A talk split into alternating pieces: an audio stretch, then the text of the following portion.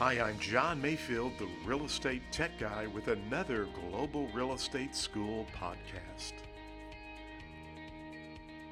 Welcome to the podcast. My name is John Mayfield, the real estate tech guy. Thank you for joining me today for another episode of real estate information to help you pass the real estate exam on the very first attempt. That is our goal. Well, I was doing some videos for our YouTube channel. If you have not checked out the YouTube channel, go over there and subscribe. I need you to subscribe. I'm trying to build that channel up. And I did a series of videos that you should watch on 11 topics you need to know to pass the real estate exam. And so I went through these whole 11 topics, and there was one topic that I talked about and I thought to myself, wow, that question or a question around that topic is on the real estate exam all the time. And it has to do with counteroffers. So let's talk about that. In fact, I was teaching a class this week in the state of Missouri, continuing education course, and we were talking about code of ethics and had a great time with, with this group, pretty large group of students. And at break, I always have a number of students come up and ask me questions. And one of the students said, Let me give you a scenario, John. True story for him, he has a listing at in his area and he had an offer come in from another agent. Now his client, the seller, wanted to make a counteroffer. So the seller made a counteroffer, and this student who's telling me this story said, I gave the counteroffer to the other agent, and they were going to get with the buyers and go over the counteroffer. In the meantime, this student gets a call from another, a different agent who says, I just showed your property. My buyers want to write a full price contract on it.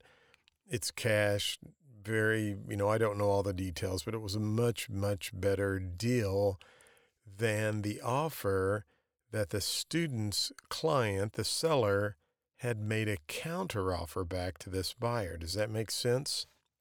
So, in other words, an offer comes in on the property, the seller makes a counteroffer, and in the meantime, they catch wind they're going to get a better, a much better deal from someone else, and they've never heard from the other agent if this counteroffer has been accepted. So he said, I'm going to send an email. And I said, No, here's what you need to do. The minute you get that new offer, you want to make sure you have the new offer first, right? The minute you get the new offer, you want to call the other agent and immediately say, We withdraw our counteroffer. Now, you know, you need to talk to your client about naturally about this, and they may say to you, I want to roll the dice and go ahead and withdraw the counteroffer in hopes that this new offer is going to come in. But you would hate to withdraw the counteroffer and then the people get cold feet before they make this supposedly great offer. I hope that uh, I hope you agree with me on that. But what I want you to learn from this podcast is that offers and counteroffers may be withdrawn at any time before they are accepted. Now, in the real estate exam, they, they will probably give you a question like this. And what they will probably say is, who can um, they'll, they'll use words like offeror and offeree. And of course, those can change depending on who's making the counteroffer. So you, you have to read the questions very carefully. But as you read through the question, just remember an offer or a counteroffer can be withdrawn any time prior to acceptance. So the student was asking me, is there anything, you know, unethical about us doing that? And I said, absolutely not. Contract law says an offer or a counteroffer may be withdrawn prior to acceptance. That's why time is of the essence. And that's why when you have an offer or a counteroffer, you need to present it as soon as possible. And really, your, your, your customer or client needs to make a decision on that offer or counteroffer quickly because offers or counteroffers may be withdrawn before they are accepted. So if you have a buyer that says, I want to sleep on it and I'll let you know first thing in the morning, they need to know that's fine. You you can do that, but if a better deal comes in, we could end up with a phone call from the seller's agent saying, "We withdraw our counteroffer."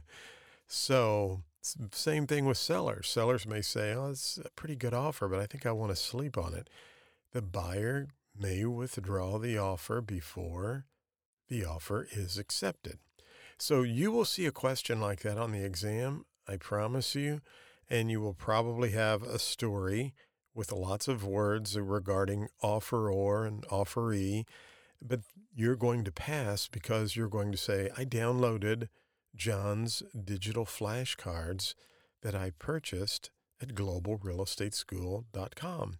Now, if you are a Global Real Estate School student, they're included for free and they're in your dashboard under additional references. I have lots of great additional references like the cheat sheet for passing the real estate exam.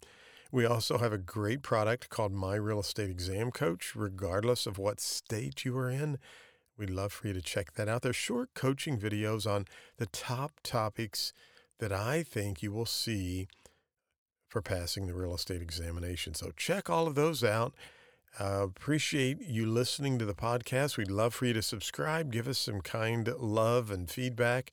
And don't forget, we're on Facebook. We have an Amazon Alexa skill you can listen to. We are also on Instagram and Twitter. You can follow me and network with me on LinkedIn and check out our YouTube channel and subscribe to it. We would love to have you as a member. Well, offers and counteroffers may be withdrawn prior to acceptance. Don't forget that. Thank you for listening to the podcast for Global Real Estate School. I'm John Mayfield, the real estate tech guy. Go out and make it a great day.